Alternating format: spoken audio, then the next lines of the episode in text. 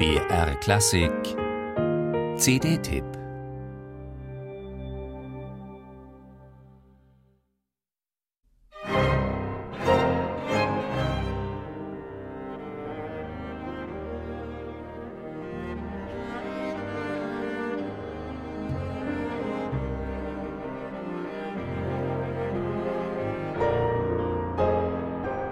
Das 1905 in London uraufgeführte Klavierquintett mit Kontrabass in C-Moll von Ray Vaughan Williams lässt besonders im Kopfsatz noch den Einfluss von Johannes Brahms erkennen.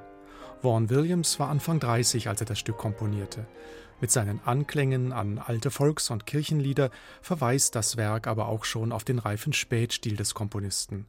Der Mittelsatz, ein liedhaft inniges, vom Fabergé-Quintett hinreißend zart intoniertes Andante, weckt Assoziationen an sein berühmtes Lied Silent Noon.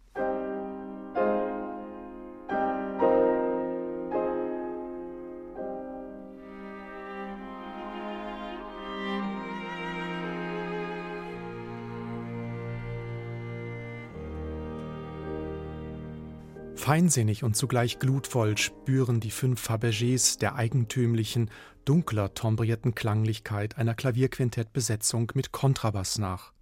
Das gilt auch für ihre Interpretation des kaum bekannten, aber die Wiederentdeckung lohnenden Klavierquintetts in C-Moll von Hermann Götz. Dieser deutsche Pianist und Komponist wurde 1840 in Königsberg geboren studierte unter anderem bei Hans von Bülow und erhielt später eine Anstellung als Organist im Schweizerischen Winterthur. Zu seinen späten Werken zählt das 1874 entstandene Klavierquintett, dessen düsterer Charakter ein Ausdruck der tödlichen Erkrankung des Komponisten ist. Diese gehaltliche Dimension wird noch durch ein Zitat aus Goethes Toccato Tasso unterstrichen, das Götz seinem Klavierquintett als Motto vorangestellt hat und wenn der Mensch in seiner Qual verstummt, gab mir ein Gott zu sagen, was ich leide.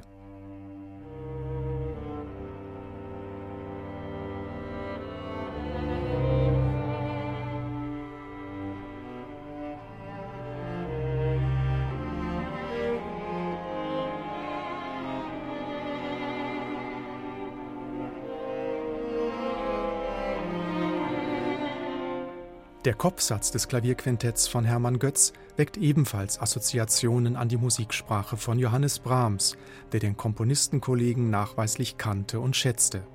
Besonders die Entwicklung aller Themen aus einer einzigen motivischen Keimzelle erinnert an Brahms. Das ganze Werk ist durch die komplexe Entfaltung des Ausgangsmaterials geradezu organisch miteinander verbunden. So spinnt der langsame Satz das getragene Andante con moto, eine ins gesanglich lyrische gewendete Variante des Hauptthemas weiter. Auch hier agieren die wunderbar aufeinander abgestimmten Fabergé-Streicher und die Pianistin Yoko Kikuchi mit einer berückenden Sensibilität. Fazit: zwei hörenswerte Klavierquintett-Raritäten in einer rundum gelungenen Interpretation.